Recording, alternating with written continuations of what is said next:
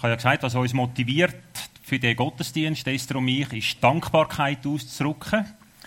Und darum komme ich jetzt auch nicht mit meinem grossen Anliegen zu euch, was ich euch endlich mal sagen wollte, schon seit 27 Jahren. Sondern ich habe mir ein bisschen Gedanken gemacht über die Situation von der Christiana Buchs. Und wenn ich so auf euch schaue, dann habe ich den Eindruck, ihr habt grosse Projekte am Laufen. Scheint zu stimmen. Zum Beispiel ein neues Gemeindezentrum soll gebaut werden. Dann sind wir euch am überlegen, wie soll der Gottesdienst sinnvoll gestaltet werden und so. Und meine Erfahrung, wenn man so große Projekte hat, ist, dass die Gefahr besteht, dass man vor lauter Bäumen den Wald nicht mehr sieht. Und Bäume in dem Zusammenhang könnte sein, was für ein Bodenbelag wollen wir genau? Wie sollte die Türklinke genau aussehen? Und all das.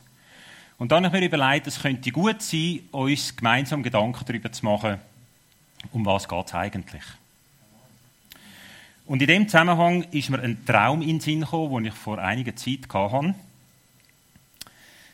So einen besonderen Traum habt ihr vielleicht auch schon mal gehabt, wo ihr merkt, das ist jetzt nicht irgendeiner, sondern da wird Gott dir etwas sagen. In dem Traum da bin ich tatsächlich in Jerusalem gewesen. Und ich habe dort einen Mann getroffen. Eine Art ein Fremdenführer, einer, der sich auskennt hat, einen Besonderen. Und der hat mir den Tempel gezeigt, der dort ist. Und zwar den Tempel in aller Ausführlichkeit. Es war so ein bisschen wie ein Baubeschreib. Der hat mir jedes Detail erklärt. Ich denke, der Andi macht dann das auch wenn das Gemeindezentrum steht, voller Stolz, tut er uns alles zeigen, wie das, das genau ist und all die Gedanken, die er sich gemacht hat. Und mir denkt, Andi, ja, easy. Ähm, interessiert uns nicht in allen Details. Aber so ist es gewesen. Der Mann, hat mir jedes Detail vom Tempel gezeigt. Und ich habe nur so gestaunet. Wie wunderbar, wie prächtig, wie groß der Tempel ist. Und jetzt merke ich, ich noch etwas vergessen zu sagen. Mein Name ist Hesekiel. Oder auch Ezechiel oder kurz Etz. Ich bin 47 gerade geworden und eigentlich wollte ich euch vor allem das erzählen, was nachher passiert ist, nachdem ich den Tempel gesehen habe. Kapitel 47, Vers 1, in meiner ganz freien Übersetzung.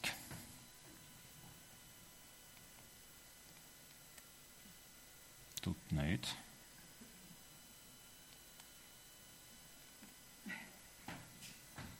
Da nicht.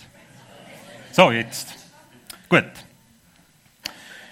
Als ich nämlich in dem Traum den ganzen Tempel fertig angeschaut hatte, hat mich der Mann wieder zum Eingang vom Tempel geführt. Zur Orientierung, der Eingang vom Tempel zeigt nach Osten. Und ich habe nur so gestaunt, was dort passiert ist. Unter dem Tempel ist nämlich Wasser unten geflossen. Vom Tempel im Eingang zuerst rechts weg nach Süden und dann links am Altar vorbei, wo ja vor dem eigentlichen Tempel steht, in Richtung vom Tempels im Osttor.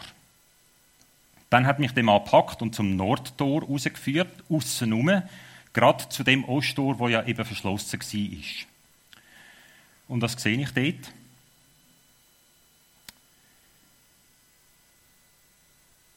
Ich habe etwas ausgelassen. Sorry. Und ich habe nur so gestaunt, was dort passiert ist. Unter dem Tempel ist nämlich Wasser unten geflossen. Vom Tempel im Eingang zuerst rechts weg, eben das Wasser. Und das sehe ich dort bei dem Osttor wieder das Wasser, das vom Tempel ausgeflossen ist. Es ist zum Tor ausgeflossen und zwar der rechten Wand vom Tor entlang ein kleines Rinnsal nach Osten. Dann ist der Typ im Fluss nachgelaufen und hat mit einer Messschnur knapp 500 Meter abgemessen, also etwa von da bis ungefähr zum Bahnhof. Und wo wir dort angekommen sind, hat er gesagt, ich soll durchs Wasser laufen. Easy, das Wasser ist mir gerade mal bis an die Knöchel gekommen. Das ist der Fluss da. Dann hat er nochmal 500 Meter gemessen. Das wäre von da etwa bis hinter die Amag und hat wieder gesagt, ich soll durchs Wasser laufen. Und diesmal ist mir das Wasser bis an die Knie gekommen. Und das Ganze nochmal, nochmal 500 Meter, das ging bis etwa zu der Tamoil-Tankstelle. Und ich soll wieder durchs Wasser laufen, aber jetzt ist mir schon bis an die Hüfte gekommen. Dann hat er nochmal 500 Meter gemessen, so ungefähr bis nach Deliken oder talabwärts bis gut zum Golfplatz. Und da ist es nach den knapp zwei Kilometern ein richtiger, riesender Fluss gewesen, so tief, dass man nicht mehr durchlaufen können. Man hätte müssen schwimmen, um ans andere Ufer zu kommen. Und der Typ macht zu mir, checkst eigentlich, was da passiert? Und er hat ja recht gehabt. Der Rhein zum Beispiel braucht von seiner Quelle am Oberalpass bis zum Rheinfall bis Schaffhausen gute 300 Kilometer.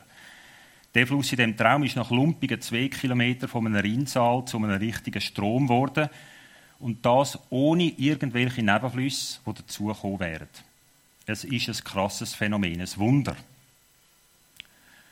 Und dann hat er mich zurückgeführt zum Ufer. Am Ufer hat es mega viele Bäume auf beiden Seiten vom Fluss. Der Mann hat mir gezeigt, dass das Wasser weiter nach Osten fließt, ab ins Jordantal bis ins Tote Meer. Und dort mache ich den Fluss, dass das Wasser vom Toten Meer nicht mehr salzig ist, sondern süß. Nochmal, ein krasses Wunder. Das Tote Meer, wo ja die reinste Salzlösung ist, verwandelt sich in Süßwasser. Und überall, wo der Fluss hinfließt, denke alles leben und aufblühen. Die Fische denken nur so wimmeln und wo der Fluss anfließt, werde alles gesund und strotzig vor Leben. Auch Fischer haben am Ufer, von Engedi bis nach Eglaim rauf, denken ihre Netz, ihre Netz zum Trocknen aufhängen, weil es dort eben so extrem viel Fisch gäbe. Fisch von allen Sorten wie in einem grossen Meer. Aber an gewissen Stellen und Tümpel bleibe das Wasser salzig, hat er gemeint, damit man dort Salz gewinnen Bei dem ganzen Strom decken an beiden Ufern auf und ab aller Gattung Fruchtbäume wachsen, die Blätter haben, die nie verwelken und die Jahr aus, Jahr ein Früchte tragen, und zwar jeden Monat das ganze Jahr durch. Das Wasser kommt ja eben direkt aus dem Heiligtum. Die Früchte von den Bäumen können wir essen und die Blätter können wir als Medikament brauchen. Danke euch beiden Flussnixen.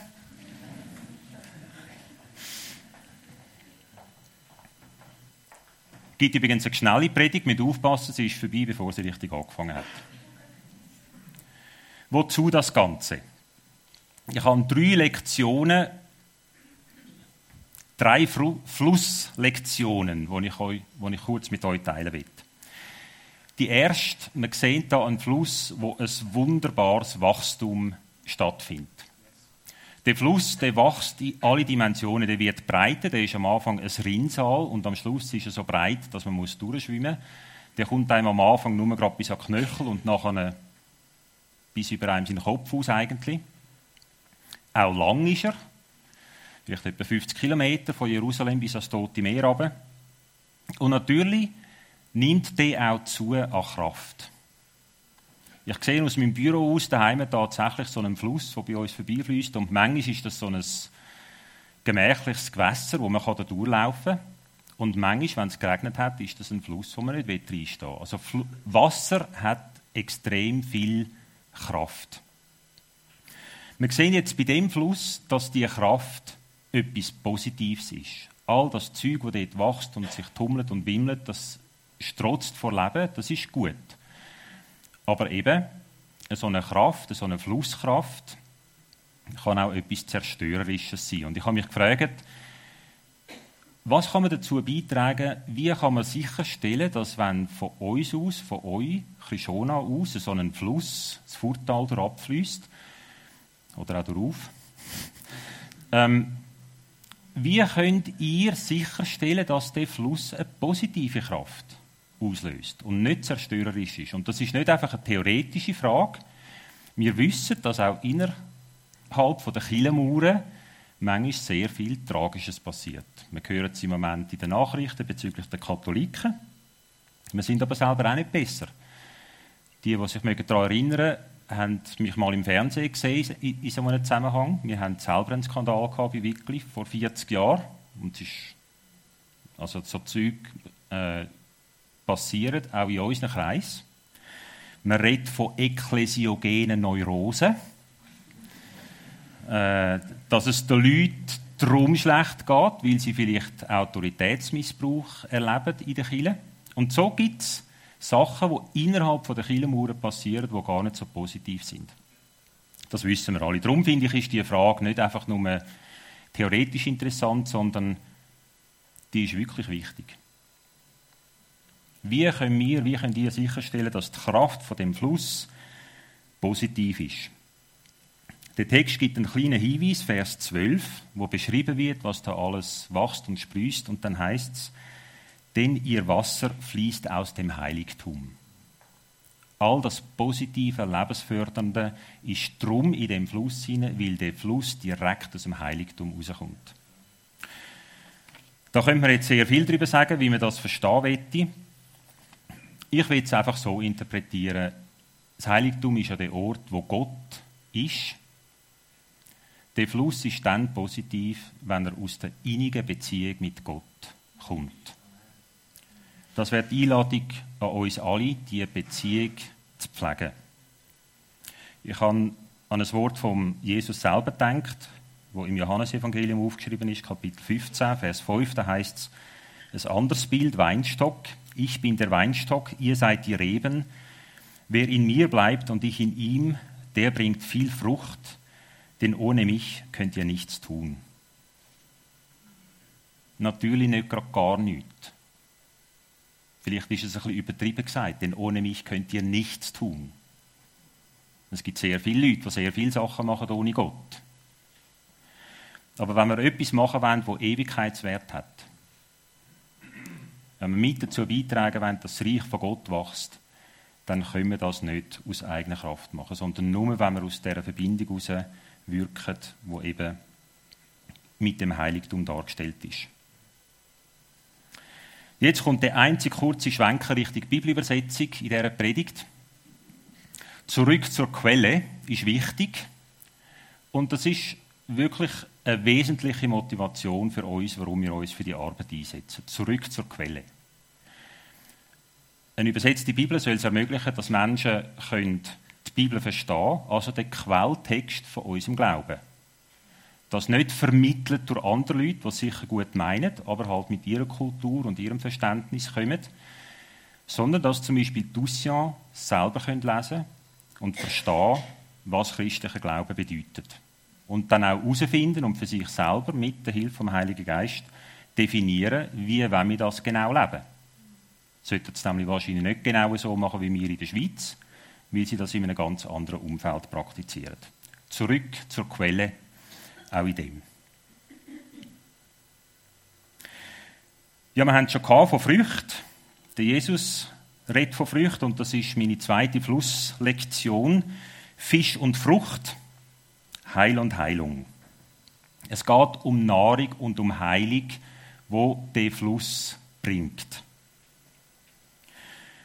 Der Fluss deckt die Grundbedürfnisse der Menschen ab das, was sie wirklich zu tiefst ihnen brauchen, das, was sie sich danach sehnen, das bietet der Fluss. Nahrung, dass man gesund ist, dass es einem gut geht.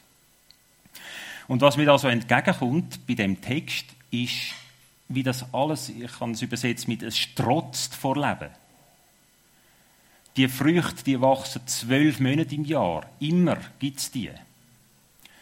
Da kommt mir so etwas von Großzügigkeit entgegen in dem Text. Gott ist nicht knausrig. Gott gibt großzügig. Und ich denke, wenn man Gott mal beschreiben mit zehn Stichworten, dann müsste das Stichwort großzügig müsste dort unbedingt drin sein. Gott ist extrem großzügig und wir sind ja seit 27 Jahren auf der empfangenden Seite auch von Großzügigkeit von eurer. Und wir können sagen, wir sind 27 Jahre gut versorgt gewesen. Gott ist großzügig, auch durch uns, auch durch euch. Und ich habe mir überlegt, wenn Kishona das weiter kann leben und in das Vorteil hineintragen, so einen großzügigen Geist, stellt euch mal vor, wie attraktiv das für die Bevölkerung im Vorteil ist. Nicht knausrig, sondern großzügig, gastfreundlich, einladend, Großzügigkeit hat nicht primär mit Geld zu tun, sondern dass man den Leuten Raum gibt, in unseren Herzen und sie empfängt. Man könnte einen anderen Begriff brauchen, zum umschreiben, was dort beschrieben ist bei dem Fluss. Es geht ums Reich von Gott. In all seinen Dimensionen. Da werden Bedürfnisse abdeckt, da wird, wird Hunger gestillt, da wird geheilt, da ist Heil. Und wenn man von Reich von Gott redet, dann sagen Theologen dann sehr schnell einmal, kommen mit zwei Begriffen. Schon jetzt, noch nicht. Das Reich von Gott ist schon abgebrochen, aber es ist noch nicht in der ganzen Fülle sichtbar. Und ich denke, das werdet ihr erleben, wenn dann das Gemeindezentrum steht. Da ist sehr viel möglich, schon jetzt. Und das dürfen wir erwarten. Und Gott kann es und wird es schenken. Aber nicht in der totalen Fülle. Vielleicht haben ihr immer noch Knarsch und Fragen und Zweifel. Aber wir können festhalten am schon jetzt und auch am noch nicht. Es kommt der Tag, wo das alles wunderbar wird. Dann gibt es ja die komische Stelle, ähm, wo, also im Text, wo der Fluss äh, das Salzwasser zu Süßwasser macht. Ist ein großes Wunder. Normalerweise passiert es umgekehrt, oder? Aber es ist eben besonderes Wasser. Aber der Text sagt, ähm, und übrigens gibt es dann eine Stelle, wo salzig bleibt. Und äh, was ist jetzt damit gemeint? Kommentare sagen, man braucht eben das Salz, um zu opfern. Das kann man nachlesen im dritten Mosebuch wird das explizit gesagt, dass man Salz braucht zum Opfern. Und ich finde das auch so toll, wie Gott uns nicht nur einen Auftrag gibt, zum Beispiel auch den Auftrag, nach Burkina Faso zu gehen, die Bibel zu übersetzen, sondern uns versorgt mit dem, was wir brauchen, um den Auftrag auszuführen. Und ich denke, das haben wir auch erlebt. Ich habe ja wirklich gestaunt, wo ich weiß nicht genau, wie viele Monate das her ist, wo er die erste Sammlung gemacht hat, wie das, das Geld zusammengekommen ist. Gott versorgt. Natürlich, wenn man dann das Salz zum Opfern braucht, dann muss man immer noch selber runtergehen oder das Salz schürfen oder wie, wie immer man dem sagt. Auf jeden Fall ist mein Engagement schon auch noch gefragt. Und das ist gerade die Überleitung zu der nächsten Frage. Kannst du vielleicht dort? Danke. Wer wirkt was in dem Text? Ich habe mich auch ein bisschen gefragt, kann ich, mit einer, kann ich eine Predigt halten, wo eigentlich nur Gott am Werk ist? Ich meine, bei dem Fluss, macht eigentlich niemand irgendetwas, außer dass Gott ein grosses Wunder tut. Und das ist toll, sich das vor Augen zu malen, aber vielleicht einen kleinen Appell, was man sollte machen, wäre doch auch noch gut in einer Predigt. Der grosse Akteur in dem Text ist Gott und wir sind in der Rolle von die auch noch mit dazu beitragenden. Das Grössenverhältnis da ist nicht genau richtig. Uns müssen wir noch kleiner malen. Aber ihr wisst, um was es geht. Gott macht das Grosse, macht das Wesentliche. Wir sind aber eingeladen, mitzuwirken. Und das ist ein unglaubliches Privileg, dass wir das dürfen. Ich bin aber auch unglaublich froh, dass Gott die letzte Verantwortung trägt von seinem Projekt Reich von Gott.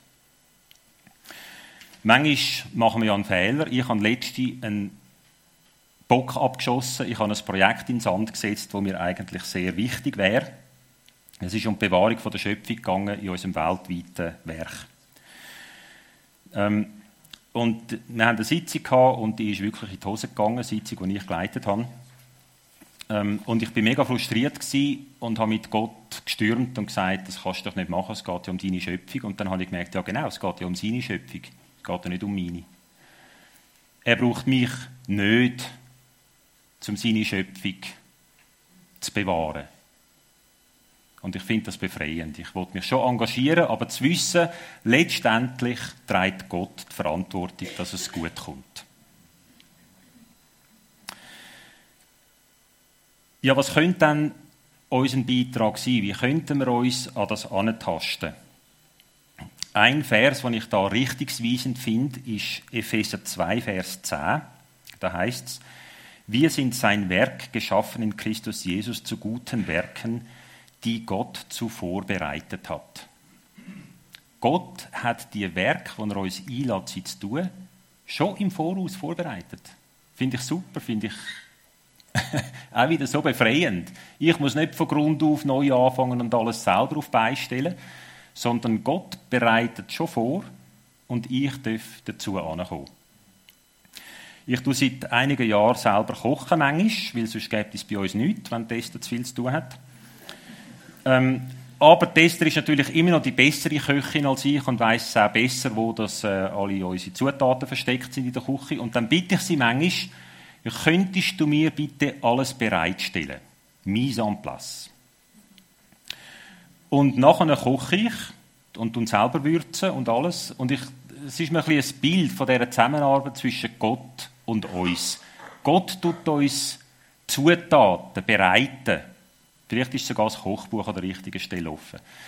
Ähm, aber das eigentliche Kochen, das Schnetzeln und das Würzen und das Anbröteln und all das, das mache ich. Und das ist immer noch ein kreativer Prozess. So schaffen wir mit Gott zusammen.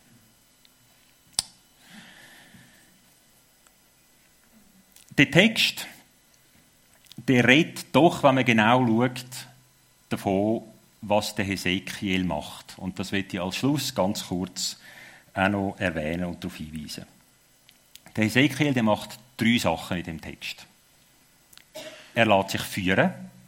Ist nicht immer ganz einfach, oder? Was will Gott genau von mir? Aber er lässt sich führen. Zweitens, er lässt zu, wenn ihm der Mann etwas sagt. Und drittens, auf das wird ich kurz eingehen, er schaut.